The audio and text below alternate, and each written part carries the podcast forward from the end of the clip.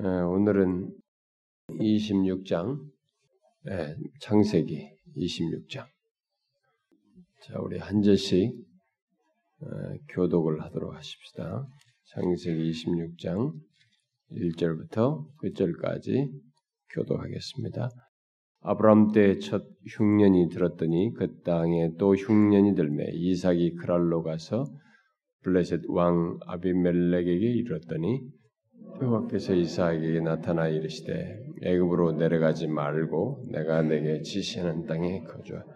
이 땅에 거류하면 내가 너와 함께 있어 네게 복을 주고 내가 이 모든 땅을 너와 네 자손에게 주리라. 내가 내 아버지 아브라함에게 맹세한 것을 이루어 내 자손을 하늘의 별과 같이 번성하게 이 모든 땅을 내 자손에게 주리니 내 자손으로 말미암아 천한 만민이 복을 받으리라.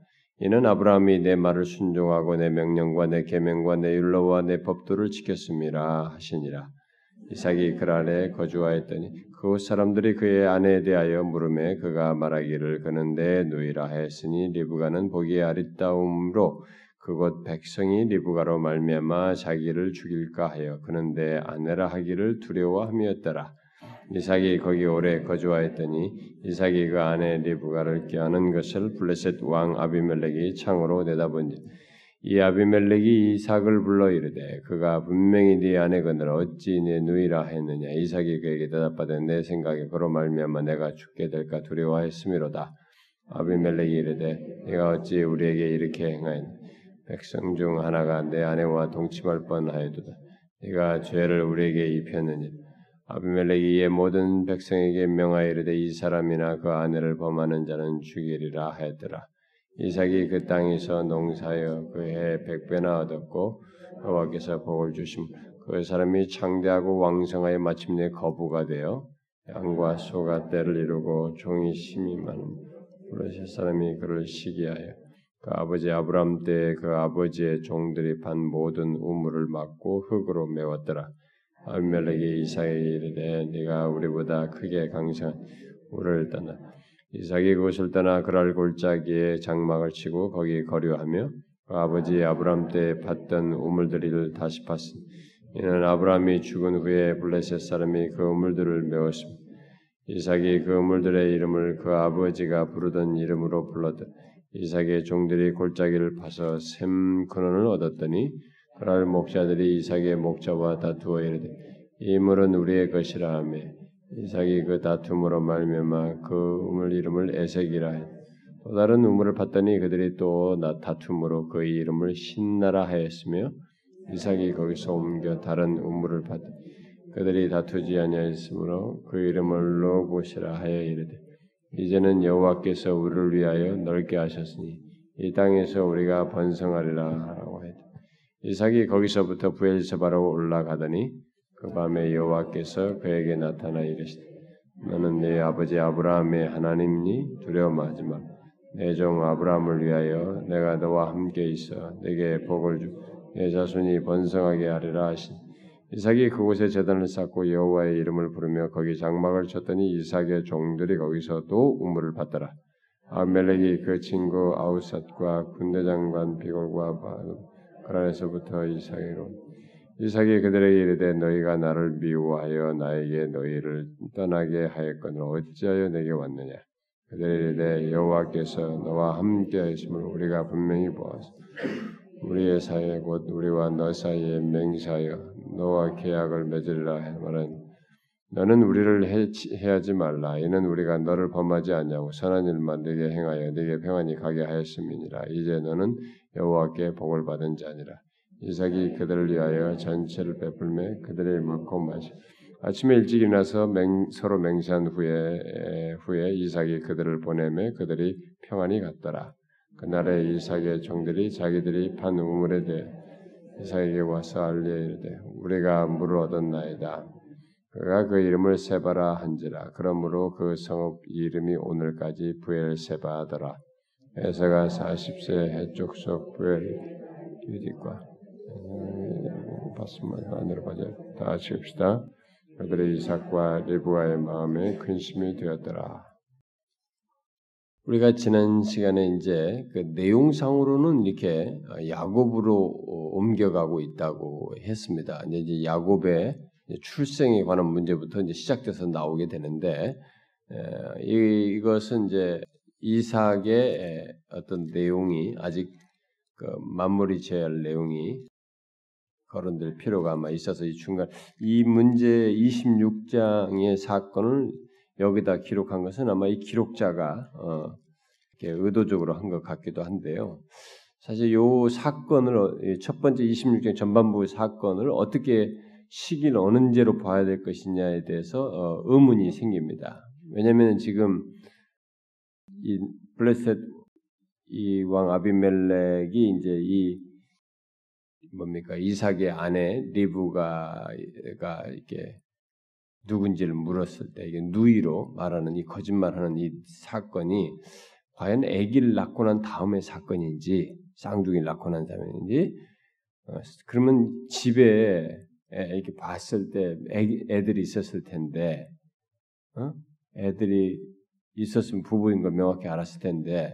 그러니까 이게 아직 지금 여기 사건상으로는 이 지난번에 살폈던 25장 이전에 쌍둥이를 낳기 전에 사건이 아니었나. 뭐 이렇게 어, 보기도 하고. 만약에 아이들이 안 보여서 봤다면은 그럴 가능성도 있게 하겠지만 일반적으로 이 사건은 26장의 지금 이 앞에 사건은 아마 이 쌍둥이를 낳기 전일 것이다 이렇게 어, 보는 것이 또 일반적이기도 합니다. 근데 뭐 그런 것이 별로 중요한 것 같지는 않고요. 어, 일단 먼저 이 26장에서 음, 이삭이라고 하는 사람이 앞에 아버지 아브라함과 어떤 면에서 이렇게 모든 것이 이렇게 그 구조가 비슷해요.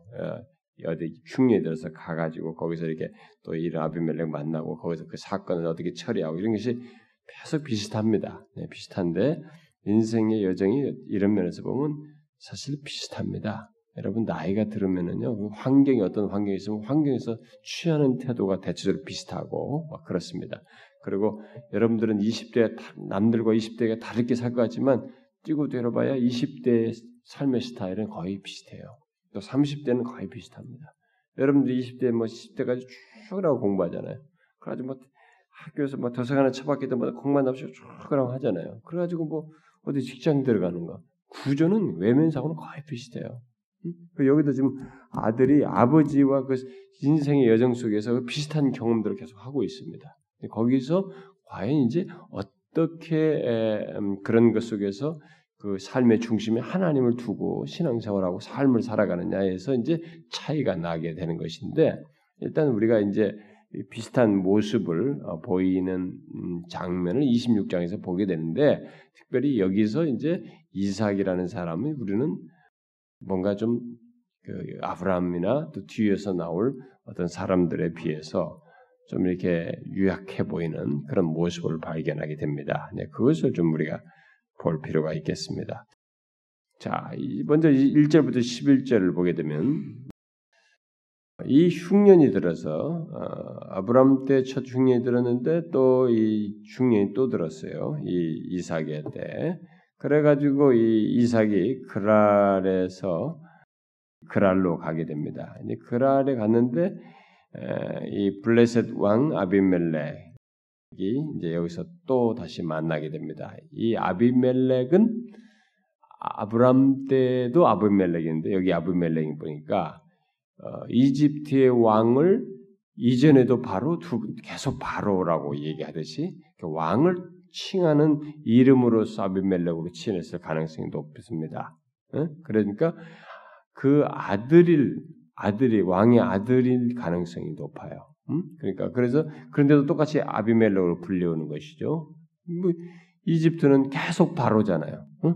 야, 위에도 바로고 밑에도 바로고 바로고 계속 바로로 우리가 이제 역사적으로는 다른 이름을 가지고 있지만 바로 동칭하듯이 바로 그랬을 것이라고 봅니다. 자, 그런데 이 그랄에서 이제 아내 문제로 예, 거짓말하는 사건을 어, 여기서 이제 벌어지게 됩니다. 자, 흉년이 들자 어, 아마 이 이삭은 이집트를 향하 생각하고 향했던 것 같습니다. 왜냐하면 그것을 가지 말라고 하나님이 직접 말씀하신 거 보게 될 때 이집트를 향해서 가려고 하는 과정 속에서 이제 그랄에 잠시 머물렀던 것 같고 아니면 그랄에 머물러서 머물러 있으면서 결국 이집트로 가려고 생각을 했는지는 모르겠어요. 어쨌든 이 사람의 생각에는 이 흉년을 통해서 결국 이집트로 갈 생각을 했던 것 같습니다. 근데 거기에 대해서 어, 이, 이 그랄은 이전에 아브라함이 또 머물렀던 곳입니다. 그러니까 지금 아브라함의 뒤를 이렇게 결국 따라가고 있어요. 가 보면은 예, 그, 그 똑같은 비슷한 상황이 있을 때 똑같은 모습으로 행동을 하는 걸 보게 됩니다. 자, 이 그랄은 예, 하나님께서 사라를 어, 기적적인 방법으로 어, 보호하신 곳이기도 하죠. 그 당시에 이 아비멜렉 왕과 아브람 사이에 그래서 언약이 맺어지기도 했었습니다. 자, 바로 이제 이 그랄이라는 곳에 이삭이 왔을 때 여호와께서 어, 나타나셔서 애굽으로 내려가지 말라. 음? 내려가지 말고 계속 가나안에 거할 것을 아, 명하셨습니다. 자, 이렇게 명하신 것은 왜 그렇겠어요? 아, 이삭은 아브라함의 약속의 후사로서 이 땅을 그의 자손들에게 주실 것이기 때문에 어? 이런 약속과 관련된 신앙의 영역 그리고 신앙의 행위를 믿음을 가지고 어, 살아야 하는 것을 갖기를 원하셨던 것이죠. 그냥 뭐 조금만 상황이 어렵다고 해서 그 약속을 무시하고 피하고 뭐 이러지 않기를 원했던 것입니다. 그래서 하나님께서 여기에 가지 말고 여기 있으라고 하셨어요. 또 하나님께서는 이삭에게 그의 자손에 대해서 이제 말씀을 하시죠. 그래서 사절에 보니까 내 자손을 하늘의 별과 같이 번성하게 하면서 이 모든 땅을 내 자손에게 주리니 내 자손으로 말미 천한 만민의 복을 얻으리라. 그러니까 가지 말고 여기 있어라 이렇게 얘기했습니다. 자 이것은 하나님께서 이삭에게 어, 처음 나타나셔서 하신 어, 말씀이죠. 아, 이삭은 자신이 아브라함의 약속에 따른 축복을 상속받을 자라고 하는 것을 알았지만은 이미 아버지를 통해서도 알고 계속 자기가 들어서 알고 있어요. 그래서 그런 차원에서 결혼도 생각했고 모든 것이 자기가 아브라함의 약속에 따른 축복을 상속받을 자라는 것. 자기 어, 지금 앞에도 뭐 어? 이스마엘도 있었고 그랬는데도 다 쫓아내고 뭐 이런 과정을 통해서 계속 자기가 약속을 상속받을 자라는 것을 알고 있었습니다. 그렇지만 알고 있었지만 지금까지 아버지의 이 그늘에 머물러 있는 거예요. 계속 아버지의 그늘에서. 그러니까 아버지 그래서 아버지 발자취들을 지금 계속 따르기도 따르고 있는 모습. 그래서 그 수준에 머물러 있는 것을 이제 보게 됩니다. 자, 이제 그는 가난에서 혼자 힘으로 그러니까 살아야 하는 거예요. 혼자 힘으로 살아야 한다는 것은 뭐냐면 이제 자기는 혼자이지만 자신의 삶을 인도하시는 분이 또 약속을 하시고 약속을 이루신 분이 하나님이시라는 것을 이제 믿음으로 사는 것을 뜻하는 것입니다. 이제 이삭은 그걸 요하는 것입니다. 우리의 신앙이라고 하는 것은 절대로 온실에서 자라는 게 아닙니다. 우리의 믿음이라고 하는 거 그냥 뭐 부모 밑에서 그냥 뭐 실현도 없이 그냥 그냥 막 원하는 거 다 되고 그냥 문제가 없이 잘 되고 이렇게 보호막이 쳐진 데서 있을 때는 신앙이라 믿음이라고 하는 것이 이렇게 노출되고 드러나고 믿음을 이렇게 발휘하고 성장하는 이런 것을 보기가 어려워요. 사람은 역시 광야든 자신의 삶의 에 홀로 되는 것과 같이 홀로 이 삶을 개척하면서 가는 것 같은 경험에 있어야 이제 여기서 내 방법을 쓰면서 이 세상의 길을 가는 것이냐 하나님을 믿으면서 갈 것이냐 이 갈림길에서 선택을 해야 되고 거기서 하나님을 의지하면서 가기 위해서 씨름을 하는 뭐 이런 것이 이제 있음으로써 믿음이 일종의 시련을 단련되는 거죠 성장하게 되는 것입니다. 자 이제 이 이삭은 이게 필요했던 것입니다. 음? 그래서 그가 이제 믿음으로 살아야 한다는 어, 살아야 하는 것을 경험해야 했습니다. 그래서 하나님께서는 그랄에 거하는 이삭에게 나타나셔서 이전에 아브라함에게 하신 말씀과 똑같은 약속을 주시죠. 음.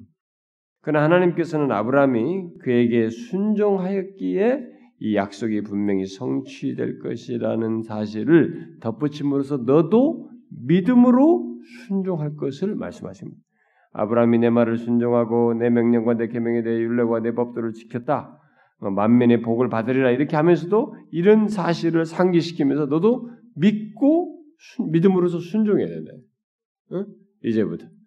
자, 이 말이 하나님께서 이렇게 말씀을 하시지만 아브라함의 인생에서도 우리가 보았지만은 이 말씀을 듣고 그것을 삶에서 경험한다는 것이 제가 지난번에 했지만 이 현실에 부딪혀서 믿음을 발휘한다는 것은 단숨에 펄쩍 뛰는 것이 아닙니다. 누구든지 그 과정 속에서 경험을 해야 돼. 그래서 어떻게 나 답답하다 지금 힘들다 어떻게 이 거기서 과연 이렇게 말씀하신 하나님의 약속을 믿고 갈 것이냐? 그러면서 순종하며 갈 것이냐? 그렇지 않고 믿음을 발휘하지 못하고 이렇게 다른 방법을 쓰면서 갈 것이냐? 이 갈림길에 서게 됩니다. 근데 하나님께서 그걸 지금 말씀해 주신. 응? 너도 그렇게 해라. 자, 이제 이삭은 아브라함의 약속을 약속의 소유자로서 아브라함 같은 믿음을 가져야만 한 것입니다. 하나님은 그걸 요구하신 것입니다. 그것은 누구든지 마찬가지입니다. 아버지가 부모가 신앙이 좋다고 해서 자식이 신앙이 좋은 것은 아닙니다. 아버지가 신앙이 좋아도 믿음이 좋았어도 이 아이는 다음에 자식은 또 하나님과 함께 그와 같은 형태의 자기가 삶에서 경험하는 믿음, 하나님을 믿고 나가는 이 믿음과 믿음에 따른 순종을 해야만 하는 것입니다. 그 그것을 하는 가운데서 자기가 경험하는 삶의 환경이 이런 흉년을 만나고 이런 어려움을 겪고 저런 경험을 겪고 수많은 것들을 경험할 수 있습니다. 그러나 그 모든 경험 속에서 똑같이 그렇게 해야 돼요. 여기에는 누구도 대신해 주지 못합니다. 부모가 그랬다고 해서 자식이 자동으로 되는 것이 아닙니다. 우리는 아브라함과 이삭 사이에 차이가 있는 걸 보게 됩니다. 그러니까 반드시 그렇게 되는 것은 아니에요. 근데 하나님은 요구하시는 것입니다. 네가 아브라함의 약속의 소유자로서 어? 아브라함 같은 믿음을 갖고 순종하며 나와야 된다. 이렇게 말씀하시는 거예요. 자, 그래서 이삭이 해야 될 것은 뭐겠어요? 오직 삶의 환경 속에서 하나님을 믿음으로 또 그가 하신 약속을 붙잡고 서는 것입니다. 이제 아버지 그늘에서 아버지가 뭐 자동적으로 되는 것처럼 이게 뭐 가만히 있어도 저대로 되는 것처럼 이게 아니고 진짜로 하나님을 믿음으로 그가 말씀하신 약속을 붙잡고 서는 것이에요. 이게 여러분들도 경험했을 겁니다. 지금까지 여러분들 어떤 사람은 아, 지금까지 나는 뭐 어떻게 신앙생활한 지 이게 뭔지 모르겠어 너무 힘드니까 뭐 힘들면 힘들다고 투덜만 됐지 뭐 불평만 했지 거기서 믿음으로 선다는 게 나는 뭔지 몰랐어요. 뭐 이런 사람도 있는 거예요. 교회 오래 다녔으면서도 그런 얘기하는 사람이 있어요. 어? 내가 지금까지 뭐 이렇게 어렵고 막 삶이 어려울 때 문제가 있을 때 원망하고 불평하고 막 투덜거리기만 했지 거기서 믿음으로 선다는 게 난 뭔지 몰랐습니다. 한참 지나서 그런 얘기하는 거예요. 여러분 그것이 우리에게 누구에게나 요구되는 것입니다. 그게 없이 그리스도인으로서 성장하지 않습니다. 신자로서 성장하는 게 아닙니다. 누구나 신자는 반드시 그 과정을 겪어야 되는 것입니다.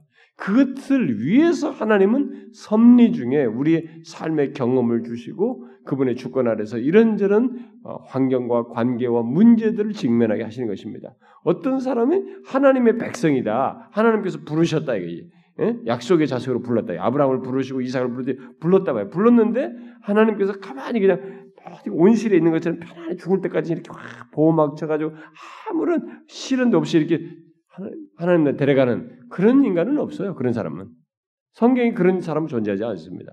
하나님은 일단 부르신 사람이면 이 사람이 신앙으로 성장하도록 하기 위해서 이 모든 재반 상황을 허락하십니다. 그래서 이 사람도 이 흉년을 들어서 가는 거예요. 응? 흉년 여기서 이제 그걸 요, 상태에서 요구하시는 겁니다. 네가 여기서 이제 나를 믿음으로 내가 너에게 약, 아버지에게 약속했고 너에게 약속한 것을 붙잡고 서야 된다. 어? 그러니까 이제 아버지 그늘에서 뭐 자생되는 게 아니고 이제 독립해서 신앙생활하고 나가야 된다. 이런 얘기를 말씀하신 셈이에요. 그런데 우리가 뒤에서 보지만은 아브라함이 그렇게 했습니까? 그는 아직 그런 단계에 이르지 못했습니다. 지금 여러분 어, 이 시기가 어느 정도 시기인지 모르지만 지금 아버지 몇십 년을 살아온 사람이에요. 아버지 품 밑에서. 어? 만약 결혼 시기까지 생각하면 뭐 40년이고 아기를 낳기 직전이든 뭐냐면 아기 낳을 때까지 20년, 60세예요. 50년이든 60년이든 몇십 년을 살아온 사람이에요. 응? 그러면은 그런데도 이 사람이 아직 그런 단계에 이르지 못한 것이에요. 그러니까 이삭은 아버지처럼 어, 블레셋 사람들의 자기를 죽이고 어, 리브가를 빼앗을까봐 여기서 두려워하는 모습을 보게 됩니다. 예, 이런 행동은 아버지와 마찬가지로 약속을 전적으로 믿지 못하였다는 것을 보여주는 거예요. 하나님께서 약속하신 것을 이루실 것이기 때문에 그 약속하신 이루실 걸 믿으면은 이런 두려울 것이 없는 거예요. 아버지기도 바로가 자기 안에 들어갔을 때도 하나님께서 막았어요. 어? 아비멜렉이 데려갔을 때도 막았습니다. 하나님이 다 막았다고요. 그러니까 약속을 이루시기 위해서 후손을 통해서 메시아가 와야 되고 땅을 번성케 하겠다 하시기 때문에 자기 후손에게 여기 주겠다고 했기 때문에 그 약속을 이루실 것이면 그걸 믿으면 이렇게 할 필요 없는 것이었어요. 그런데 그렇게 못했어요. 약속 전적으로 믿지 못했기 때문에 아버지도 옛날에 그랬는데 이 사람도 지금 그런 것이에요. 근데 원래 이렇게 아내나 자식이나 너무 이렇게 외모가 예쁘고 뭐 이러면 근심거리예요. 그게 좋은 게 아닙니다. 그 사람은 좋을지 모르지만은 그 괜히 뭐 좋아서 해놓고는 그 보호하겠다고 그게 이거 누가 또뭐 해코지하지 않겠나 뭐 왜 늦게 들어오면 아, 무슨 일이 없나 그 뭐 좀 우리가 남들에게 관심을 받지 않을 정도이면은 뭐 우리 신경 좀덜 쓸 텐데 막 사람들이 너무 예뻐가지고 사람들이 다 신경 쓰면 이거 보세요 아버지나 자식이나 똑같습니다. 어, 똑같이 염려하는 거예요. 어? 이것 때문에 자기까지 죽을까봐 두려워하는 거예요. 그 누이라고 하는 거예요. 그러니까 하나님은 공평하셔요. 이게 이런 걸로 걱정 안 하고 사는 사람이 있는가 하면 예쁜 사람 얻었다고 그 때문에 걱정하면서 사는 거야 또. 응? 어쨌든 이 이런 행동을 통해서 이삭은 아버지와 똑같은 모습으로 약속을 전적으로 믿지 못함을 드러냈습니다. 그러나 지금 여기서 자기 누이라고 말한 이 거짓말이 거짓말을 했지만은 예, 곧 그게 발각되죠. 두 사람이 서로 사랑하는 것을 아비멜렉이 이렇게 창으로 보았어요. 그래서 아비멜렉이 불러가지고 책망하죠. 네가 어찌 우리에게 이렇게 행하였느냐? 백성 중 하나가 내 아내와 동침을 뻔하였도다. 네가 죄를 우리에게 입혔느니라. 여러분 이 말에서 뭘 느낄 수 있습니까? 이 말은 이전에 이 아비멜렉이 사라를 자기 아내로 취하려고 하다가 하나님께서 그와 그 집에 벌을 내리신 사건을 기억하게 하는 장면이에요. 어? 야, 네가 죄를 우리에게 입혔다. 그래가지고 그 때문에 생길 것을 두려워해가지고 11절에 보니까 백성들에게 명하여가지고 이 사람이나 그 아내를 범하는 자 건드리지 마라. 그럼 건드리면 죽는다. 이렇게 했단 말이에요. 그러니까 이, 그게 뭐가 있는 거예요. 그러니까 하나님과 아, 아비멜렉은 이 하나님과 아브라함의 아들 사이에 어떤 특별한 관계가 있다는 사실을 아마 알고 있었던 것을 보여주고 그래서 이, 이 이전에도 그런 것에 잘못했다가 이거 집안이 재앙이 임할 걸 알았기 때문에 리브가를 건드리지 못하도록 했습니다. 그러니까 하나님께서 사실 하나님의 백성들은요 사고 뭉치예요. 강한 여러분이나 저나 우리는 사고 뭉칩니다. 우리도 애들 키우면서 그러잖아. 야, 좀 하지 마라. 아무리 뭐래도 가서 어디 가서 또 사고 치고 와도 또 하지 말라고 그랬잖아. 또 그때뿐이에요. 죽으면서 또 세워. 아브라함의 인생도 하나님이 다 막아주고 뭐하고 참 좌충우돌하면서 가는데 막아주고 그러면서 그 사람을 키우잖아요. 믿음의 사람을 키워가지고 끝까지 데려가야 돼. 여기도 마찬가지. 우리도 똑같습니다. 여러분이나 저도. 우리가 뭐 굉장히 잘난 것 같아요. 뭐 잘한 신앙에서 잘나가지고 막 기도도 하고 여기 와서 뭐한 빠지고 열심히 교회 나오니까 거 예배당에서만 그러지 남의 가보시라고 우리 삶의 삶의 가보라. 얼마나 자기 본성대로 행하고 좌충우돌을 많이 합니까? 하나님을 전적 약속을 믿고 나가지 못해가지고 불안하고 두려워 떠는 일들이 얼마나 많이 합니까? 보세요. 하나님이 하십니다. 여러분과 저의 인생에 있어서 결론에 이르는 이런 주도적인 일은 우리가 하는 게 아니라는 것을 분명히 보게 됩니다. 이런 부분에서 보게 되면 하나님이 하셔요. 그래가지고 여기서 이 자기는 잘못해놓고 잘못했는데 막 아비멜렉이 두려워가지고 막 못하게 만들어 어? 이런 거. 이렇게 해서 하나님께서는 이삭과 리브가를 그 아래서 보호하십니다. 어, 보호하시게 되는데 이것은 궁극적으로 그리스도의 계보가 될 후손을 그들이 낳을 자식을 그들이 그 후손을 낳아야 하기 때문에 하나님께서 보호하신 거죠. 약속을 이루기 위해서 보호하십니다. 약속하셨잖아요. 그러니까 약속을 하셨으면 약속을 이루기 위해서 하나님은 보호하시게 돼 있는 것입니다. 저와 여러분에게도 하나님께서 뭐 로마서든 뭐든 말씀으로 이미 약속하신 게 있는데 약속하셨기 때문에 그 약속을 이루기 위해서 우리를 하나님께서 자신이 뜻하신 때까지 인도할 계획이 있는 데까지는 보호하시는 거예요. 음? 인도하시는 거죠. 여기에 대해서는 두말할 것 없어요. 확고히 믿어야 되는 것입니다. 우리 이런 말씀들을 통해서 계속 우리에게 반복해서 말씀하시는 겁니다. 자, 그 다음에 12절부터 16절을 보게 되면 이삭에 대해서 이 블레셋 사람들이 취하는 행동을 보게 되는데 이 아비멜렉과 이삭 사이에 이게 다툼이 어, 멈추지 않고 어, 계속되죠. 특별히 이삭이 번성함으로 인해서 시기하여서 다투는 일이 어, 계속되는 것을 보게 됩니다.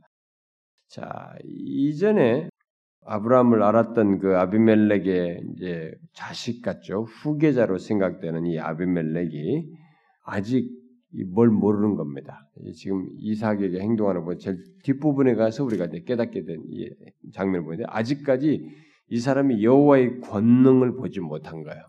음?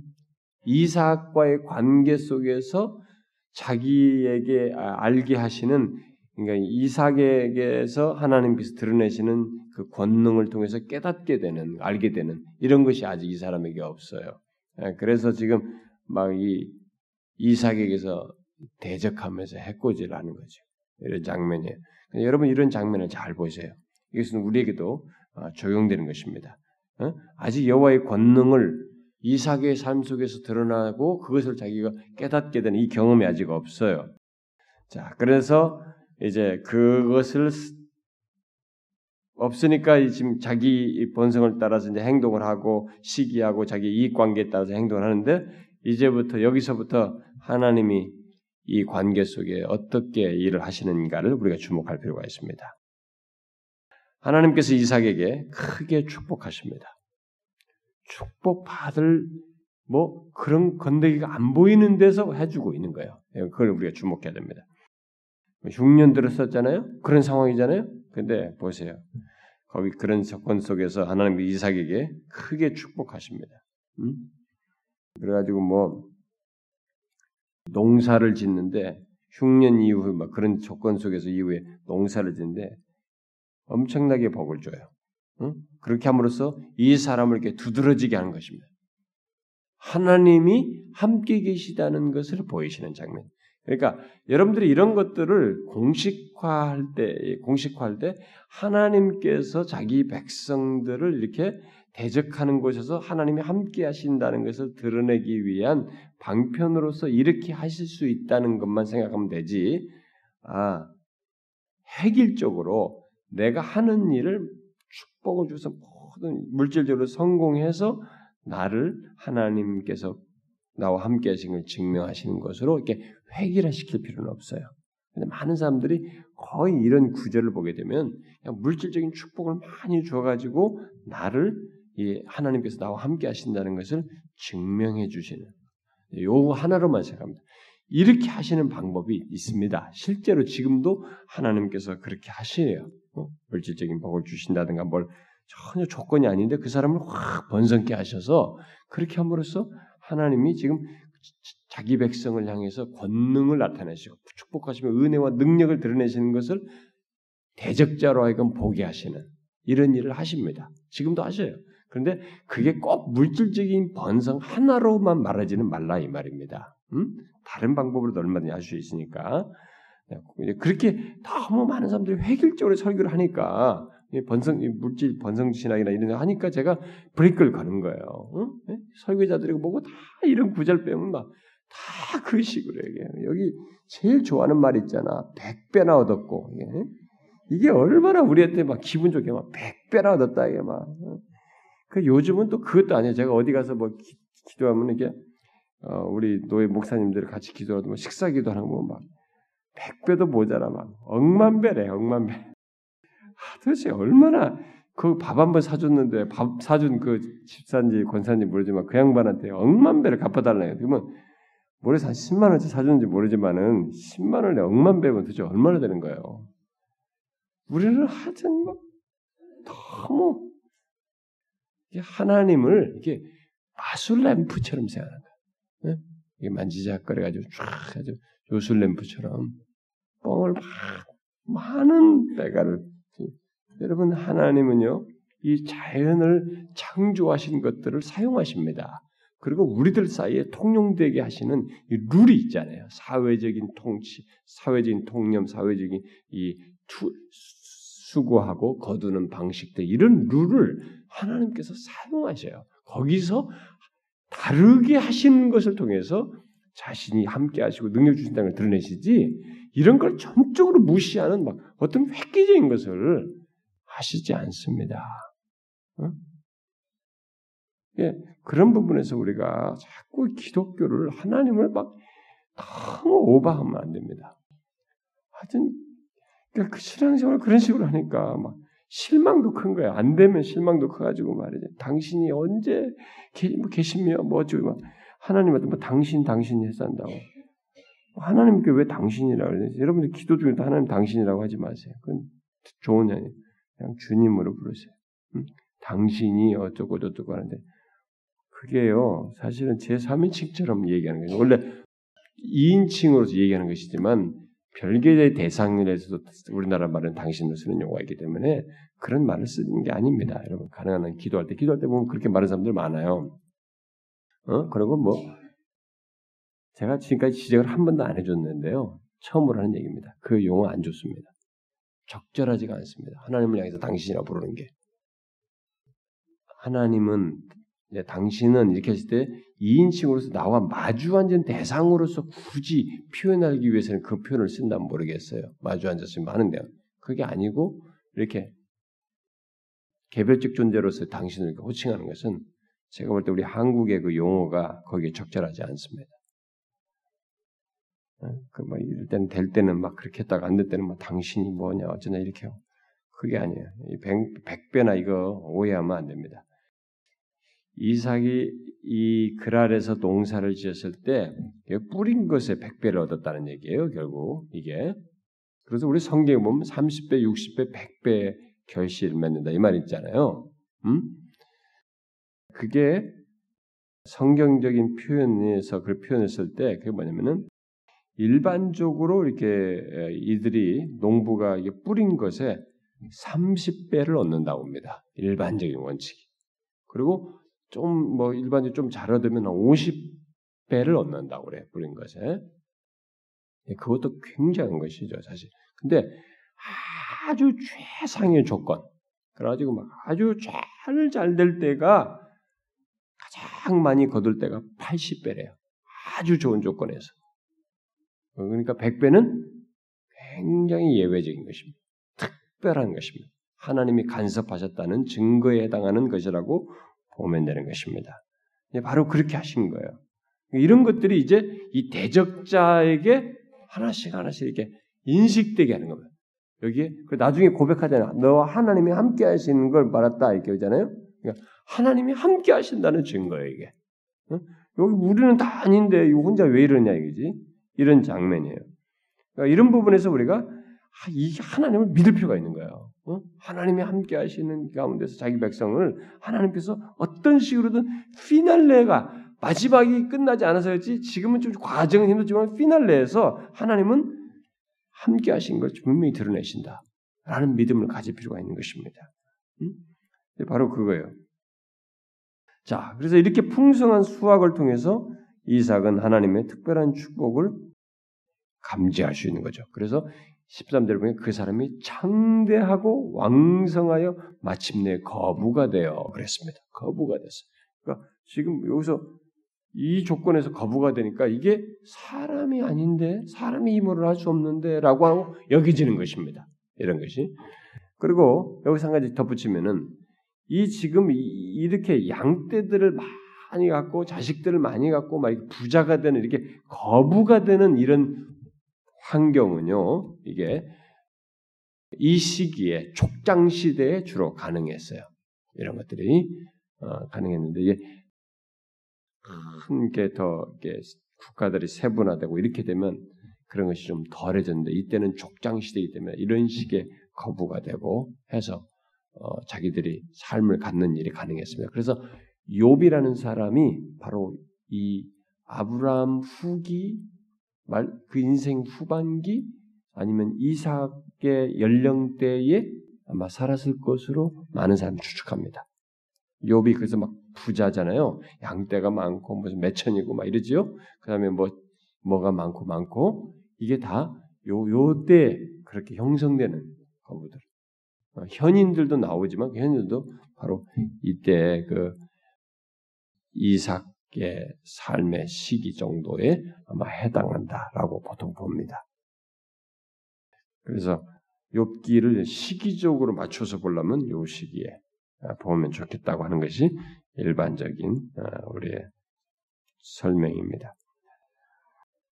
자, 어쨌든 여기 이 땅이 이삭에게 이렇게 풍성한 결실을 주었다는 것을 통해서 결국 뭐예요? 이삭이 약속의 후사였고, 음? 후사이고 그의 자손이 가나안 땅을 상속받을 것이라고 하는 것을 하나님께서 이삭에게 약속하셨잖아요. 앞에 축복하셨잖아요. 약속하신 것을 이렇게 보여주시네. 확인하게 해주시네. 그러면 이런 거 보면은 인간은 드러난 결과만 보고 어휴 이렇게 많이 축복됐구나 많이 받았구나. 야 부자 됐다 거됐다. 이 결과만 챙기지 이렇게 되도록 치밀하게 간섭하시는 말씀하시고 말씀한 것을 이루시며 또 이 과정 속 이루시는 과정 속 이것을 이렇게 너한테 네가 떠나지 말고 여기가 네가 이 땅이 너희 후손의 땅이라고 이런 것을 깨닫도록 하고 그것을 마음에 확인토록 하는 확신 갖도록 하는 이런 것을 갖게 하기 위한 하나님의 치밀한 행동 속에 있는 것이라고 생각해 보면은 하나님은 굉장히 많은 일을 하시는 것입니다. 네? 여러분들이 아이 하나 돌보라도 막 신경이 쓰이잖아요. 막 저놈이 어찌나게 막 신경 써. 이건 저 얘가 이게 필요한데 저거 필요한데 뭐 하나 걔한테 있어야 될 걸 막 생각하면 우리가 생각이 많잖아요. 응? 그래서 제가 지난번에 얘기했잖아요. 하나님의 섭리는 하나님의 섭리는 무엇과 무엇으로 이 섭리를 하신다고 그랬어요. 세례 받은 사람들 다 교육받은 사람 배웠잖아요.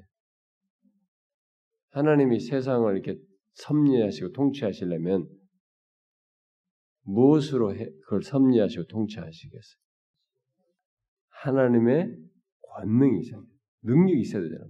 나라가 망하고 상하는데 응? 이 망하게 하려면 권능이 있어야 되잖아요. 하나님이. 응? 그 다음에 지혜가 있어요. 모든 거는. 여러분, 그래서 헬라나 이런 데 보면은 그 로마 신화나 그리스 신화도 보면은 그 신들도 지혜가 있잖아요. 그 어떤 신은 능력을 가지고 있잖아.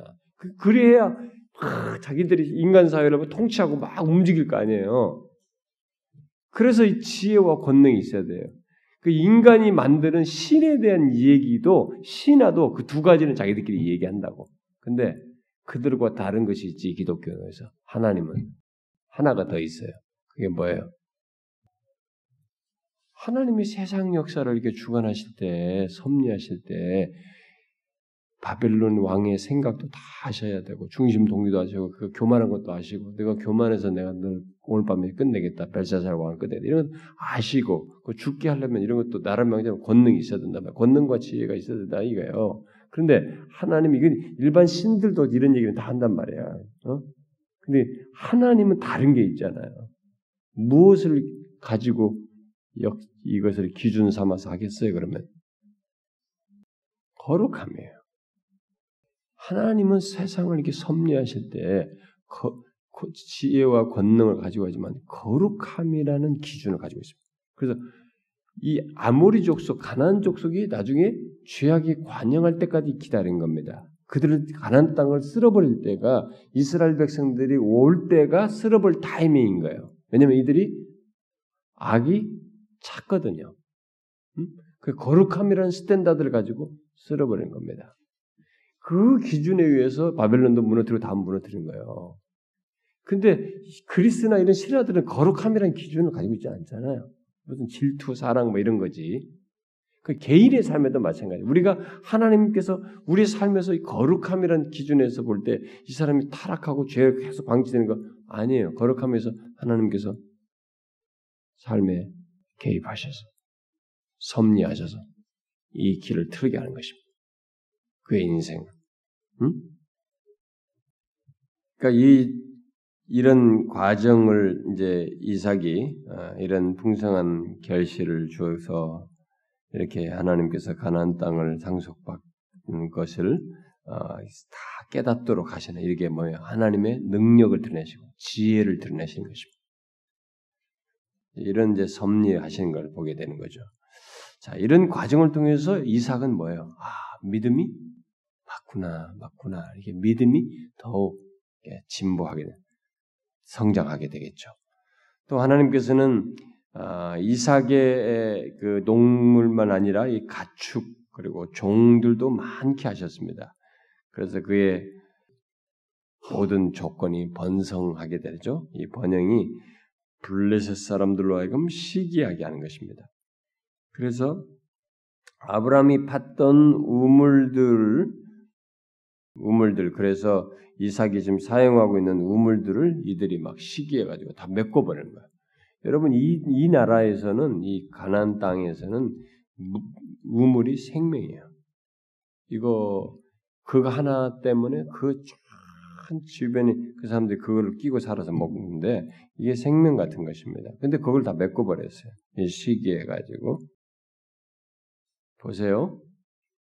하나님이 약속하셨죠? 그 이 축복하시면서 이거 행했죠. 자, 그 다음에 이 대적이 나타나는 거예요. 이 과정 속에서 우리가 신앙이 성장합니다. 응? 잘 보시면 이게 얼마나 난감합니까? 이 그것에서 살아가는데 결국 아비멜렉은 이삭에게 요구합니다. 이 땅을 떠나라고. 응? 근데 예, 그러면서 왜냐면 이 블레셋 사람들보다 너희들이 크게 강성했기 때문이다. 강성하기 때문에 떠나라. 그런데 이러한 그 어, 블레셋 사람들의 행위는 이전에 그 아, 아비멜렉이 아브라함과 맺었던 언약에 반하는 것이죠. 예, 언약을 어기는 행동입니다. 이런 행동이에요. 예, 잘 보세요. 그런 행동인데 이제 계속 이삭의 행동을 주목할 필요가 있어요. 그런 행동이 돼서. 자, 이전에 아브라함이, 아브라함이 팠던 우물은 아브라함의 소유로 인정했습니다. 이들이 블레셋 사람들 이전에. 그런데 이제 와서 그걸 메구면서 떠나라고 했어요. 그래서 많은 재산을 가진 이 이삭의 이제 생존 문제가 됐다는 겁니다. 자, 보세요. 부자가 됐고 많아져서 좋았어요. 그런데 생존 문제가 대두되는 거예요. 이런 상황이 왔어요. 자, 여러분이라면 이때 어떻게 하겠습니까? 어떻게 하겠습니까? 하나님은 한 가지를 가르쳐 줘요, 계속. 뭡니까? 앞에서 말했잖아요. 약속을 반복하시면서 뭐예요? 아브라함도 이렇게 해서 이렇게 했다. 나는 너에게 이렇게 약속하고, 그러니까 아브라함처럼 너도 믿고 순종해라. 두려워할 것 없어요. 우물이 아니라 우물이 존재하는 이 세상 만물의 주장자가 하나님이셔요.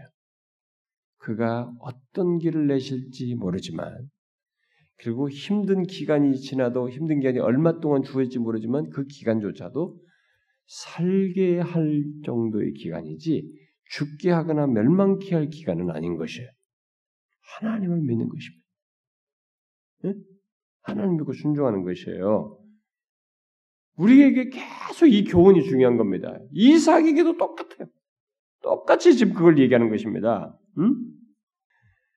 자, 그런데 보세요. 이 생존 문제가 대두된 데서 이 사람이 취하는 태도를 보세요. 이삭이 그의 가축을 데리고 그 땅의 토지와 우물을 떠나서 다른 데로 가고자 합니다. 응? 아, 이제 우물을 떠나서 살아야 하는 상황이 됐습니다. 그러나 여기서 중요한 것은 우물 문제가 아니에요. 결국 중요한 건 뭐예요? 믿음 문제예요. 우리가 하나님이 없다면 믿음 문제라고 말할 수 없다. 머리를 굴려야 되고, 야, 이거 쟁취해서 막 치고받고 해서 전쟁을 해서라도 뺏어야 돼, 지금. 응? 그런데 여기서 반응하는 것도 그렇고, 여기서 앞으로 자기가 나아가는 것을 미래를 생각하는 것도 그렇고 이 모든 것이 지금 이 사람에게서는 하나님을 믿는 사람이기 때문에 약속을 소유한 사람이기 때문에 이 상황에서 지금 대두되는 것은 또 이 사람에게 중요한 것은 믿음의 문제예요. 신앙 문제인 것입니다. 왜냐하면 아브람 아버지 아브라함이 그 땅의 사용권을 갖고 이전에도 계속 누렸던 것은 이삭에게 그 땅이 아버지의 자손의 소유가 될 것이라고 하는 약속의 확증이었고, 어? 이삭 자신이 그 약속의 후사이기 때문에 어? 여기서 중요한 것은 이 땅과 이 모든 것과 지금 이미 아브라함 때도 받아 소유했던 것과 관련해서 볼 때 신앙적인 차원에서 이 문제를 바라보고 행동하는 것이 필요로 했던 것입니다. 여러분 잘 생각하셔야 됩니다. 우리 인생 경험 속에서요, 여러분과 제가 신자로 사는 한, 살아계신 하나님 우주 만물을 창조하신 하나님을 믿는 사람으로 사는 한, 우리의 인생의 경험 속에서 생겨나는 모든 것은 다 신앙의 문제와 관련되어 있어요. 하나님을 믿는 것과 관련되어 있습니다. 하나님을 신뢰하는 것과 관련되어 있습니다. 이것을 깨닫는 것이 굉장히 중요합니다. 깨닫고 그것을 그렇게 처리하는 것이 굉장히 중요합니다. 음? 자, 그런데 이 땅은 이삭의 후손으로 오실 그리스도를 인하여서 어, 이삭을 위한 땅이란 말이에요. 어? 여기 그 땅이 그렇게 약속됐단 말이에요. 이삭에게 주고 후손에게 주고 후손 주는 이유는 이 땅에 나중에 메시아가 오실 것이기 때문에 결국 이 땅은 지금 이삭의 입장에서 보면 자기를 위한 땅이에요. 음? 그걸 아는 것이 중요한 거예요. 약속을 바로 그런 차원에서 약속을 믿고 확신하는 것이 굉장히 중요한 것입니다. 그러므로 이 블레셋의 시기는 결국 이삭의 재산에 대한 시기이기도 하지만은 결국 그와 관련된 약속에 대해서도 결국 반하는 대적하는 행동인 것이죠. 자, 이런 상태에서 이삭은 믿음의 싸움을 싸워야 했던 것입니다. 믿음의 싸움을 싸워야 했어요. 정말 약속이 자신과 자신의 후손을 위한 것인지 또 자신이 그 약속을 정말 굳게 믿고 있는지 드러내야 할 상황에 처했던 것입니다. 자, 그런 반대와 박해는 신자의 삶에는 다 있는 거예요. 약속을 소유한 자는 그 약속의 성취를 보기까지 그 과정 속에 바로 이런 반대와 박해가 있는 것입니다. 하나님의 아들 예수 그리스도조차도 이 땅에 계실 때 박해를 받았어요. 어? 마지막 십자가를 지시고 구, 원을 성취하기까지는 반대와 박해 속에서 핍박을 받으면서 갔습니다. 그리고 그 뒤를 따랐던 모든 신자들, 사도들과 모든 신자들, 지금 예수를 믿는 우리들도 똑같은 그 경험을 다 하고 있는 것입니다. 그런 환경 속에서 우리는 부딪히는 그런 환경 속에서 어, 우리는 믿음을 발휘해야 되는 것입니다. 믿음을 발휘하고 믿음으로 살며 믿음으로 굳게 서는 것 이것을 배워야 하는 것입니다. 이삭도 그게 필요했어요. 바로 자기 환경에서 그것을 배워야 했던 것입니다. 이 상황에서 믿음으로 살고 어? 서는 것을 배워야 했던 것입니다. 자, 그것에 대한 내용이 뒤에서 더 구체적으로 나오죠. 17절부터 25절 이삭이 어떻게 반응했어요? 어떻게 반응했어요? 여기에 대해서 믿음으로 반응했습니까? 믿음으로 굳게 섰어요? 믿음에 굳게 서지 못했습니다. 아비멜렉이 이삭에게 떠날 것을 요구했을 때 그날 골짜기로 그냥 가버렸어요. 응? 여기는 약속의 땅이에요. 자기에게 이미 아버지 때부터 그 살면서 증거로 드러냈던 것입니다. 그는 이 블레셋 사람들이 아브라함과 맺은 언약을 어긴 것에 대해서 얼마든지 말할 수 있어야 되고 믿음으로 말할 수 있었어야 해요. 응? 그런데 한마디도 반문하지 않았습니다. 우리가 제가 지난 시간에 어, 이삭에 대해서 얘기했죠. 이삭은 대단히 수동적이에요. 너무 안전하고 수동적이고 이게 조용하고 이게 그런 스타일인가 봐요. 수동적이에요. 네, 그러니까 나중에 리브가가 나서는 거야. 쟁취하는 거지. 응? 자기 남편이 좀 우유부단한 것에 대해서 못마땅한 것, 답답했던 것이니 하지만 그런 것으로 인해서 이 부부 사이도 갈등이 생기는 거예요. 보세요. 한마디도 안 했어요. 믿음의 행위를 하지 않았습니다. 그냥 이삭의 종들은 이 이삭의 이런 결정에 따라서 생존을 위해서 아브라함이 팠던 어, 우물을 다시 파기 시작해. 옛날에 블레셋 사람들이 아브라함이 죽자가 다 우물을 막아놨었는데 그걸 다시 파기 시작했습니다. 예, 그래서 셈의 근원을 얻게 되었어요. 그러나 거기서 함께 가축을 치던 이 아비멜렉의 목자들이 와가지고 이 우물이 또 자기 거라고 주장을 했어요. 하, 정말 이 이렇게 했는데도 또 얼마 답답해요. 그래서 이삭은 그 다툼으로 인해서 그 우물 이름을 에색이라고 다툼이란 뜻의 에색이라는 이름을 지었습니다. 그러니까 이삭은 다투는 게 싫은 거예요. 야, 물러나자, 물러나자. 네. 이렇게 취했어요. 이삭의 종들이 좀 떨어진 곳에서 다시 우물을 봤습니다. 우물 없이는 이 많은 가축들과 자기들이 생존할 수 없으니까 어떻게 해서는 얻어야 되니 다시 또 봤어요. 근데 그것도 자기들 것이라고 이들이 주장을 했습니다. 이삭은 또다시 그 우물의 이름을 신나 대적함이라고 칭하고 싸움을 넘어서 대적하는 것이라고 칭하고 또 물러났어요. 이삭은 계속 이동을 했습니다. 그래서 마침내 그랄에서 멀리 떨어진 곳에서 다툼이 없는 다툼이 없이 세 번째 우물을 파게 됐습니다. 그래서 이삭은 그 우물의 이름을 르호봇이라고 했습니다. 뭐예요? 장소가 넓다라는 뜻으로 르호봇이라는 이름으로 말했습니다. 결국 하나님께서 자기들을 위해서 장소를 넓힘으로 이 가축들을 번성할 수 있게 하셨다는 의미로 로호봇이라고 이름을 지었습니다. 자, 자 보세요. 이런 과정을 통해서 이런 과정을 보면서 우리는 이삭이라는 사람이 하나님이 계속 그 상황에서 이렇게 하셨음에도 선을 이루시면서 그와 인도하시고 은혜를 베푸셔서 그렇지 이 사람의 모습 속에서는 아까 말한 것처럼 이제 하나님만을 믿으면서 이렇게 홀로 서는 거 있잖아요. 응? 그런 모습. 또 아브라함처럼 어떤 개척자적인 모습. 이런 게 안 보이는 거죠. 잘안 보여요. 그는 약속에 대한 믿음이 확고하지 못했기 때문에 자기 권리를 주장하지 못합니다. 왜 여기서 이렇게 물러나냐면 약속에 대한 확신이 없었던 거예요. 왜냐하면 이 땅은 아브라함에게도 이미 이제부터 확증해 줬고 그 언약도 그렇게 또 맺어진 거예요 자기들 사이에.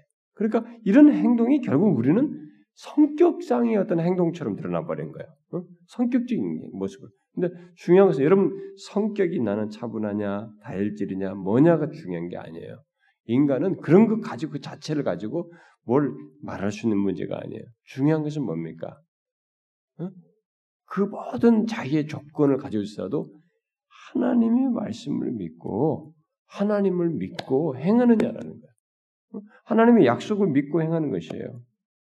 어떤 사람은 막 성격 탓하면서 막 그럴 것 없어요. 하나님은 다 각자 그 그것대로 쓰시고요. 그거 다 조건을 주었습니다. 그러니까 그뭐 나는 왜 이렇게 막 이렇게 왜 너무 한지 모르겠어요. 나는 왜 이렇게 급한지 모르겠어요.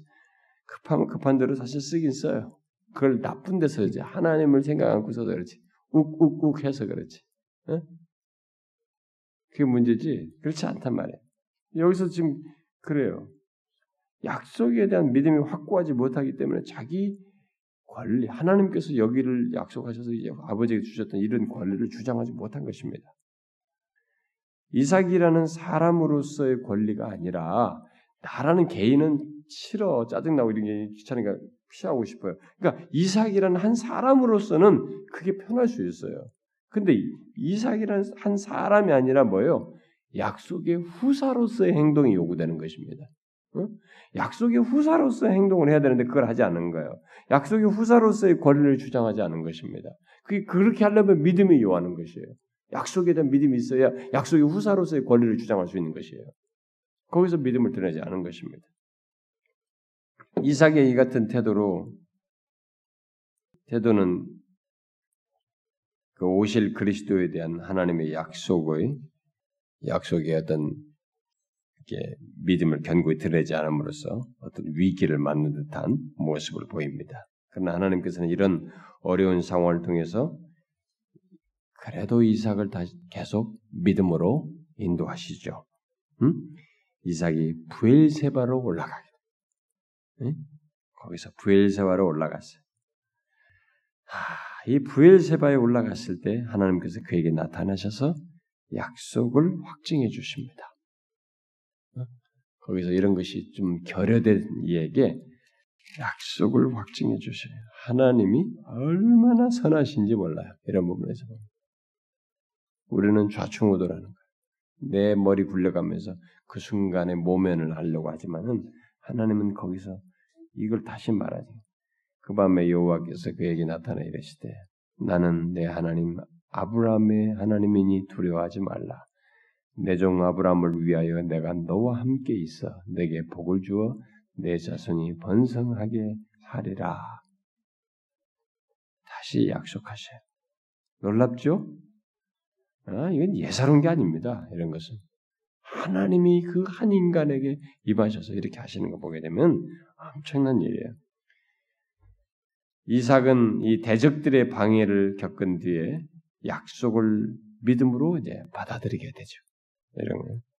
그분을 임함으로 인해서 그래서 그는 하나님께서 부엘세바에게 그에게 나타나신 후에 아, 뭐예요? 하나님을 위한 단을 쌓습니다. 여기 단을 쌓고 응?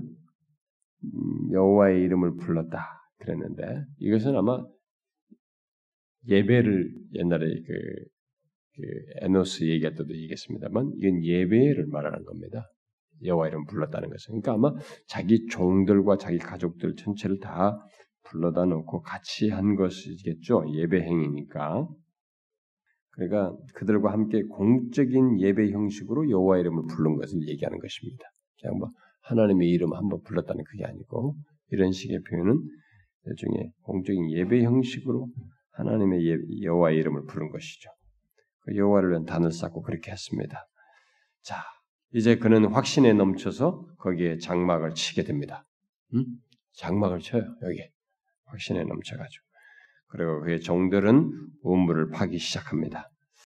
하나님께서는 예, 오늘날 이 여기 이삭에게 이렇게 나타나셨던 것처럼 더 이상 우리에게 나타나시지 않죠. 어, 이렇게 이런 식으로 나타나지 않습니다. 또 우리는 약속의 성취를 뭐 기다리라고 이렇게 말하지 않습니다. 우리는 이미 예수 그리스도 안에서 다 아, 이미 성취되었기 때문에 이런 것들이 지금 이 다 이 사람을 통해서 이런 것은 예수 그리스도 안에 성취된 이 땅에서 오실 예수 그리스도의 성취를 얘기하는 것이 그걸 놓고 지금 계속 얘기하기 때문에 근데 그리스도 안에서 성취되기 때문에 우리에게는 이제 말씀으로 나타나십니다. 이렇게 나타나시는 게 아니에요. 근데 오늘날도 이게 아니라 자꾸 이런 식으로 나타나는 것을 자꾸 주장하는 사람들이 있어요. 음?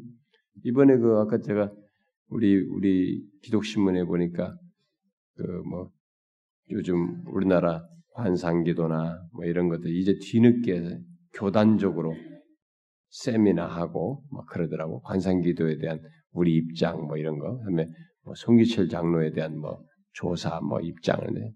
제가 옛날부터 그랬잖아요. 송기철 장로라는 그 양반 그 하는 그것은 완전히 비성경적이에요. 음. 근데 거기에 열광하고 난리한다는 것이 그러니까 우리 시대가 그만큼 진리가 없다는 거야. 하나님의 말씀이 견고하지 않다는 것입니다. 응? 거기에서 그런 것을 막 흥분하고 뭐 거기서 무슨 막 선포하고 뭐그 말도 안 돼. 응? 그, 그 양반의 그, 그 양반이 이미 미국 가서 영향받은 것이 제가 그랬잖아요. 그 신사도 존 윔버와 토론토 Blessing, 빈야드, 신사도 이 계보 속에 그 계보의 계통에서 영향받고 안수받고 뭐 경험하고 오니까 자기한테는 그게 전부인 거야. 그래서 그렇게 하는 거야. 성경을 정확히 알면은 그렇게 하지 못해요. 우리가 이런 거 착각하면 안 됩니다. 근데 오늘날도 성경을 제대로, 진리를 제대로 모르니까 성도들이 교회 안에서 막 난린 거예요. 어떤 사람이 나한테 그러든 자기 교회 성도가 몇천 명인데 자기 교회 아마 3분의 2가 이렇게 뭐 한다면 움직인다는 거예요. 뭐, 뭐 한다, 어디에. 무슨, 무슨, 뭐, 이상한 뭐가 있다, 뭐, 거기에 한 3분의 1 정도는 가본 경험이 있다고 해요. 뭐 새로운 게 뭐 와서 뭐 한다 그러면은. 그다 자기 교회 성도들이 신앙생활 자기 교회에서 해도 이 사람이 자기 교회가 뭘 가르쳐 거기에 견고하다는 것을 안 가지고 있다는 3분의 2가. 자기가 볼 때는. 다 어디 여기 가고 저기 가고 걸쳐 있다는 거야. 이거 빼고 저거 빼고 뭐냐 가지고 뭐 신사도 체험하고 뭐 체험하고 다 걸쳐 있다는 거야. 그렇게 하면서 이 교회에서 신앙생활한다. 진짜 웃기는 것입니다. 그래서 저는 저는 목사로서 진심으로 얘기합니다. 이것은 일차적으로 목사 책임이에요. 저는 한국교회 목사들의 책임이라고 봅니다. 우리들이 신학을 처음부터 잘못하고 있어요. 그래서 신학도 너무 대충하고 있고 피나는 공부를 해야 되는데 성경을 연구하고 지금까지 교회 역사 속에서 이 바르게 가르쳤던 사람들을 피나게 공부를 해야 되는데 성경 있고 교훈적인 얘기하는 거예요. 예수 믿으면 잘 되고 못 받고 뭐 성경처럼 여기서 몇 가지 다, 단어가 있잖아요. 뭐 단어 연구, 백배 받고 뭐 이런 단어들 있잖아요. 그런 것을 가지고 풀어서 설명하면 사람들이 기분 좋게 하는 거예요. 그 정도는요 교사도 다 합니다. 성경 교회에서 잔뼈가 군사이면 다 합니다. 우리 교회 오시는 이 목사님 한 분 계시잖아요. 그 양반이 저한테 얘기하더군요. 밥 먹으면서. 자기들이 자기가 이제 이따가 목사가 됐는 거예요. 교회에서 오랫동안 나이가 먹으셔서 목사가 됐다는 거예요. 장 금년에. 근데 자기들이 목사님 솔직히 여기 와서 제가 설교 드리니까 아 설교가 이렇게 빼다가 탁탁탁 들을 것이 있다는 거예요. 예, 그 말은 이제 적나라하게 하는 것 같습니다. 근데 일반 교회는 딱 설교하면 아 성도들이 다 앉아서 뭘 얘기하겠군 다 안다는 거야. 들을 게 없다는 거야, 솔직히. 뻔히 추측이 다 된다는 거야. 왜 그렇게 되니까? 그러니까 그런 수준에서 얘기를 하는 거예요. 성경에는 깊은 진리가 있습니다. 교리적인 체계가 있어요. 그 이런 걸 모르니까 송기철 장로 같은 사람에게 다 넘어가는 거예요, 젊은이들이. 예? 시사도 운동 이런 데는 다 넘어가는 것입니다. 목사도부터 거기 가서 뭐, 뭐, 뭐, 머리를 디미는데, 어? 피터 와그너 왔을 때 머리 디미고 난린데, 피터 와그너 미국인이면 외국인이면 다 최근 줄 알아요? 천만원 거기서 이단들 얼마나 많습니까? 그 사람들이 잘못된 사상가자 얼마나 많습니까? 그걸 우리가 분배를 안 해서 그렇습니다. 오늘날에는 하나님께서 말씀으로 하셔요. 이렇게 안 나타난다고요. 이걸 다 예수 그리스도 안에 성취하셨고 성령께서 말씀의 조명을 통해서 하시기 때문에 성령께서 이 조명하시는 성령의 사역이에요. 성령께서 우리에게 자신의 것을 하시는 것입니다. 똑같이. 근데 이것은 아주 우습게 알아요. 이건 무슨 그냥 그냥 저절로 되는데 그렇게 됩니까? 여러분 하나님 말씀 들으실 때 여러분들이 언제 인생 교회를 다녀봤는데 항상 여러분들이 처음부터 하나님 말씀 여러분들 속을 뒤집습니까? 감동이 있었어요? 감동이 있는 거 쉬운 거 아닙니다, 여러분. 성령께서 역사하지 않으면 정확하게 말씀을 통해서 여러분의 감동이고 깨닫게 되는 일은 성령께서 하시는 일이에요. 그 일은 정확하게 성령이 하셔야만 되는 일이에요. 어? 말씀을 통해서 할 때. 특별히 죄를 통해서 하나님의 위엄과 거룩하심을 알고 죄를 자각하면서 회개하는 역사는 성령께서 하셔야 돼요. 죄에 대해서 의에 대해 심판에 대해서 제가 된다 설명했지 않습니까? 성령이 아니면 못하는 것이에요, 여러분. 우리들이 하나님의 말씀을 그래서 지금도 우리들이 다른 거 없어요. 이 사람의 입장이 이삭의 입장의 선거와 우리 자신의 입장의 선거 볼 때는 이 사람은 하나님의 약속을 믿고 가야 했고 우리 입장에서는 하나님의 말씀을 믿기만 하면 약속에 참여하게 되는 것입니다. 우리는 하나님 말씀을 믿기만 하면 물론 그 과정에서 이 사람처럼 약속을 믿고 가는 데서 고난이 있을 수 있어요. 방해가 있을 수 있어요. 우리도 똑같습니다. 그러나 결론은 뭡니까? 하나님이 결론은 세우잖아요. 그걸 지나게 나타나셔서 또 말씀하시고 이렇게 세우지 않습니까? 결국은 최종적으로는 그것을 다 넘어서서 약속된 기업을 우리가 얻게 하십니다. 이삭을 통해서 약속의 기업을 얻게 하시잖아요. 왜? 그리스도 때문에. 그를 통해서 나올 후손이 그리스도 때문에. 우리는 그리스도께서 이루신 것 때문에 우리는 기업을 얻게 되는 것입니다. 이 사람은 오실 자기 후손도 오셔야 하기 때문에 오실 그리스도 때문에 이 사람은 기업을 얻게 되는 것이요. 어? 끝까지 보존되는. 우리는 그리스도가 오셔서 이루신 것 때문에 그분과 연합된 것 때문에 우리는 모든 것이 기업을 얻게 되는 것입니다. 다른 거 없어요. 자, 뒤에 26절 33절을 보면은 뜻밖의 일이 하나 벌어지죠. 그 쫓아냈던 아비멜렉이 이 부엘세바에 있는 이삭에게 찾아옵니다. 이때 이삭은 아비멜렉을 꾸짖죠. 음. 그러니까 27절에 보니까 너희가 나를 미워하여 나에게 너희를 떠나게 하였거늘 어찌하여 내게 왔느냐? 이 상황에서 이삭은 자기가 하나님의 축복받은 자라는 사실을 깨닫고 있는 것이에요. 이제는 그래서 예, 그렇게 말을 했는데 이제 아비멜렉이 고백을 하죠. 28절에 여호와께서 너와 함께 계심을 우리가 분명히 보았다. 계속 우물을 다 뺏었단 말이에요. 그 복받는 거 다 받아. 이 모든 과정이 이럴 수가 없는 거다. 이, 그, 이런 일이 벌어질 수가 없는 이, 다, 전체가. 아, 여호와께서 너와 함께 계심 우리가 분명히 보았으므로 우리 사이에 곧 우리와 너 사이에 맹세하여 너와 계약을 맺으라. 이게 여기와 기가 안 맞으면 안 되겠다는 게 계약을 맺어. 이거 자기가 살린 길이에요, 그게. 그렇게 판단한 것입니다.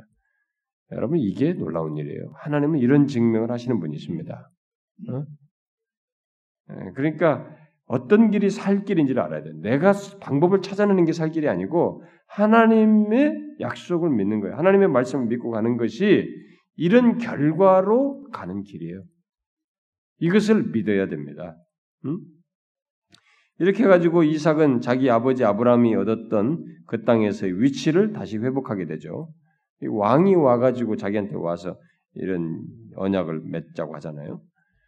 비록 자기 목자들의 행위를 대수롭지 않게 여기면서 뭐 말을 하고 있지만은 29절을 말하고 있지만은 그러니까 이제 자기들이 해하지 않고 어, 보낸 것을 두고 얘기하는 것 같습니다만은 아비멜렉은 일단 이삭을 인정하지 않을 수 없었죠. 그래서 29절 하반절에 보니까 너는 여호와께 복을 받은 자이니라 하지. 인정해요. 하나님을 모르는 자가 인정한 것입니다. 이삭은 그들과 언약을 맺고 어, 이제 그날 저녁에 잔치를 베풀죠. 그 다음 날 그들은 맹세하여서 언약을 보증하게 됩니다. 바로 그날 이삭의 종들이 자기들이 있는 곳에서 우물을 또 발견하게 됩니다. 음? 하나님이 또 주신 그렇게 해서 그 땅의 통치자가 이삭을 인정할 뿐만 아니라 하나님께서 그에게 삶과 번영의 토대가 되는 우물을 주셔요. 자, 이거 보세요. 그래서 이사, 이사, 이제 그래서 이삭은 하나님께서 그와 그의 가족들을 위해서 장소를 넓히셨다는 사실을 확고히 말하면서 자랑할 수 있었어요. 그래서 세바 그 이름을 세바라고 하면서 그 성읍을 부엘세바라 부엘세바라는 이름이 이제 그 뒤로 고정적으로 지어져서 그 지역 이름으로 남게 됩니다. 여기서 우리는 이런 하나님의 이끄심을 보세요. 하나님의 인도하심을 보라 이 말입니다. 후에 예수 그리스도를 어, 예수 그리스도도 많은 박해를 받아서 어, 버림을 당하지만은 마침내 세상의 구속주로 인정되고 또 이 빌립보스 2장에서 말한 것처럼 모든 사람이 그를 인정하게 될 것입니다. 이런 일은 여기 이삭에게 있었던 일과 똑같이 예수님에게도 있었고 예수를 믿는 우리도 똑같이 있는 것입니다. 이 세상에서 우리가 예수를 믿고 나가는 데서 반대와 박해를 받습니다.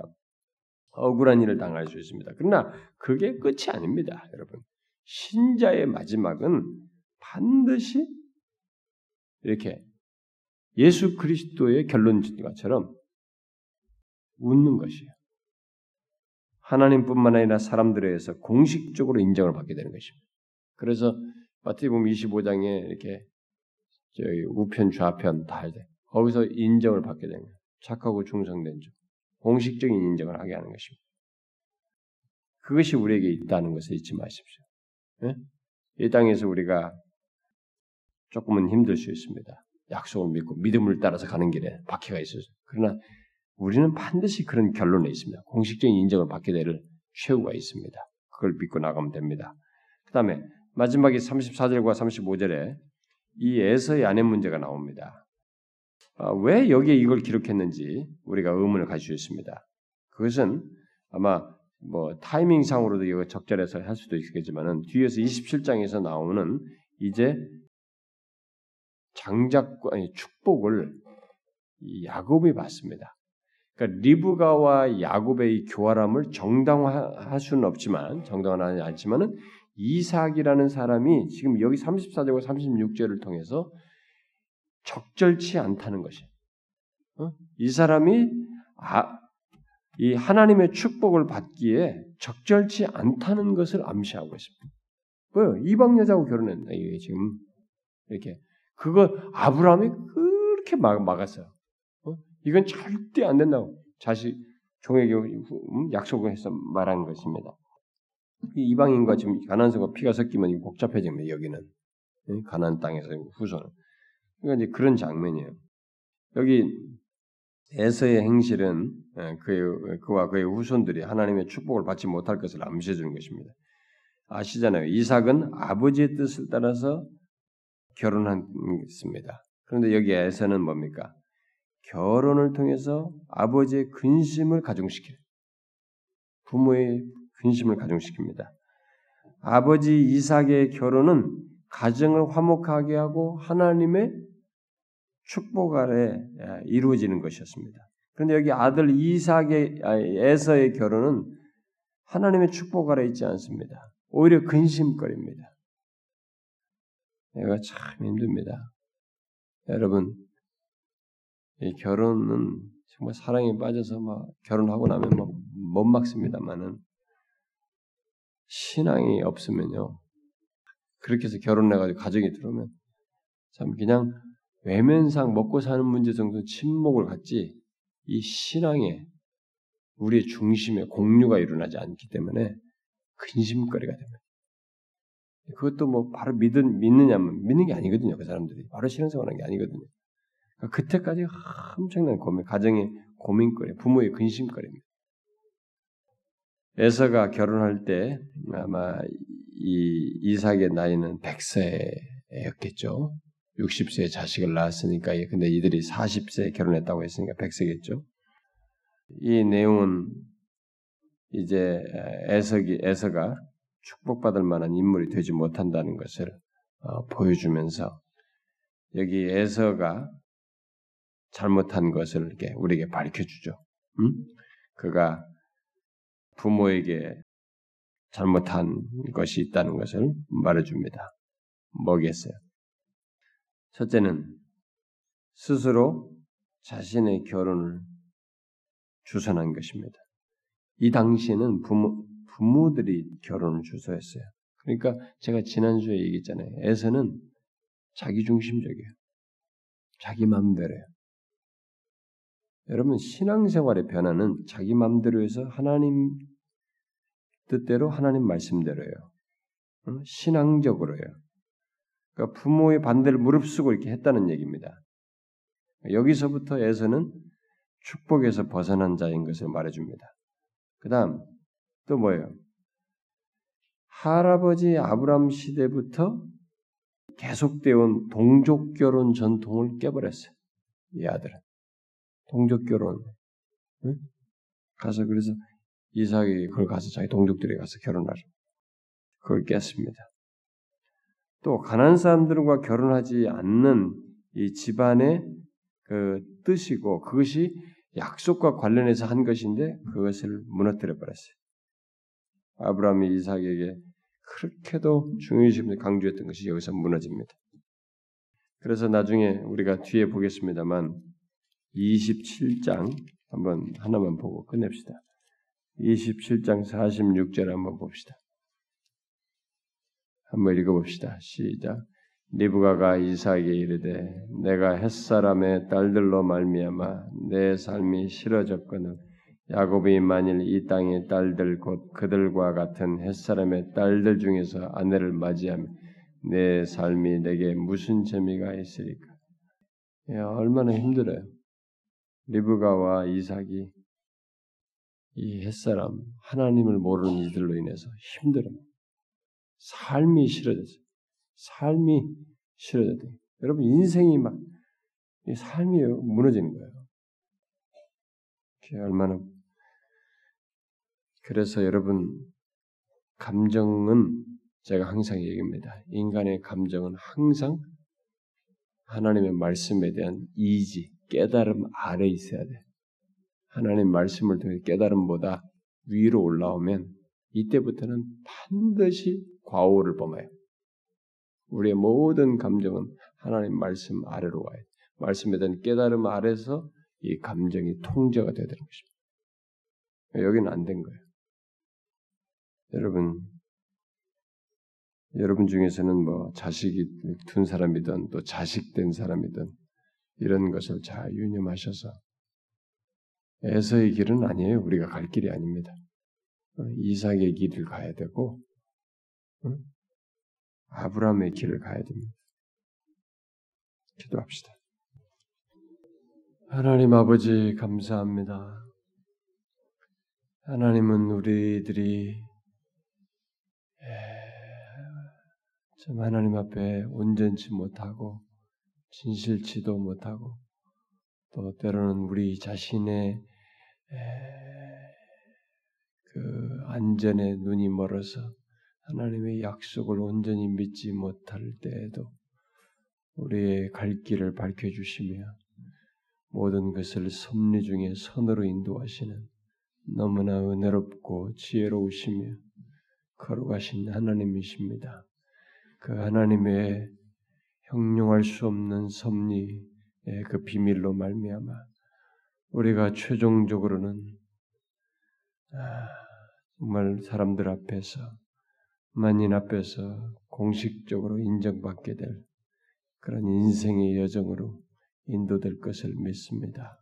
하나님 아버지, 아, 그 과정 속에서 있는 모든 어, 적대와 반대와 어려움들, 시련들 속에서도 주님 주께서 이 이삭의 얘기를 통해서 교훈하신 것처럼 하나님 말씀을 믿고 우리 인도자 되시는 하나님을 전적으로 신뢰하며 나아가는 저희들 되게 하여 주옵소서. 주여 상황이 상황의 눈이 어두워서 주님을 보지 못하는 일이 없도록 자꾸 미끄러지는 일이 없도록 우리를 말씀으로 깨우쳐 주시고 권면해 주시고 성령께서 아, 생각나게 하셔서 어찌하든지 주님을 의지하며 나아가는 저희들 되게 하여 주옵소서.